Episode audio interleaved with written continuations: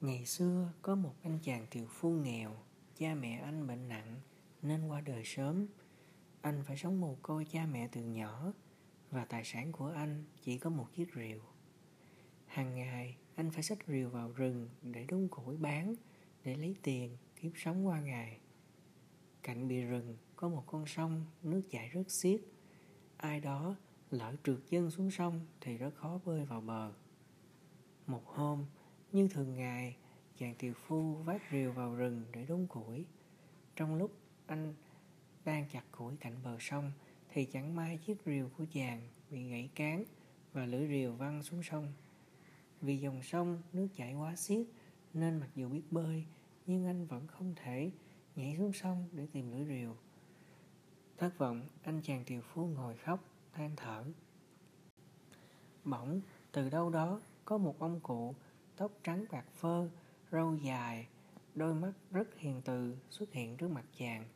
Ông cụ nhìn chàng tiều phu và hỏi, Này con, con đang có chuyện gì mà ta thấy con khóc và buồn bã như vậy? Anh chàng tiều phu trả lời ông cụ, Thưa cụ, bố mẹ cháu mất sớm, cháu phải sống mồ côi từ nhỏ. Gia cảnh nhà cháu rất nghèo, tài sản duy nhất của cháu là chiếc rìu sắt mà bố mẹ cháu trước lúc qua đời để lại. Có chiếc rìu đó, cháu còn vào rừng đốt củi kiếm sống qua ngày. Giờ đây, nó đã bị rơi xuống sông, cháu không biết lý gì để kiếm sống qua ngày nữa. Vì vậy, cháu buồn lắm cụ ạ. À.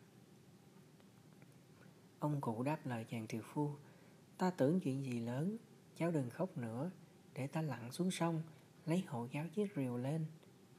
Dứt lời, ông cụ lao mình xuống dòng sông đang chảy rất xiết. Một lúc sau, ông cụ ngôi lên khỏi mặt nước, tay cầm một chiếc rìu bằng bạc, sáng loáng và hỏi anh chàng tiểu phu nghèo. Đây có phải lưỡi rìu mà con đã làm rơi xuống không? Anh chàng tiều phu nhìn lưỡi rìu bằng bạc, thấy không phải của mình nên lắc đầu và bảo ông cụ. Không phải lưỡi rìu của cháu cụ à, lưỡi rìu của cháu bằng sắt cơ.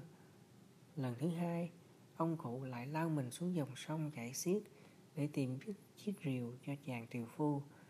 Một lúc sau, ông cụ ngoi lên khỏi mặt nước, tay cầm chiếc rìu bằng vàng và hỏi chàng tiều phu, đây có phải lưỡi rìu mà con đã sơ ý làm rơi xuống sông không? Anh chàng tiều phu nhìn lưỡi rìu bằng vàng, ánh vàng sáng chói, anh lại lắc đầu và bảo, không phải lưỡi rìu của con cụ ạ. À. Lần thứ ba, ông cụ lại lao mình xuống sông và lần này khi lên, ông cụ cầm trên tay là chiếc rìu bằng sắt của anh chàng tiểu phu đánh rơi. Ông cụ lại hỏi, Vậy, đây có phải lưỡi rìu của con không? Thấy đúng là lưỡi rìu của mình rồi, anh chàng tiểu phu reo lên sung sướng. Vâng cụ, đây đúng là lưỡi rìu của con. Con cảm ơn cụ đã tìm hộ con lưỡi rìu để con có cái đốn củi kiếm sống qua ngày. Ông cụ đưa cho anh chàng tiều phu lưỡi rìu bằng sắt của anh và khen Con quả là người thật thà và trung thực, không hề tham tiền bạc và lợi lộc. Nay ta tặng thêm cho con hai lưỡi rìu bằng vàng và bạc này. Đây là quà tặng cho con, con cứ vui vẻ nhận.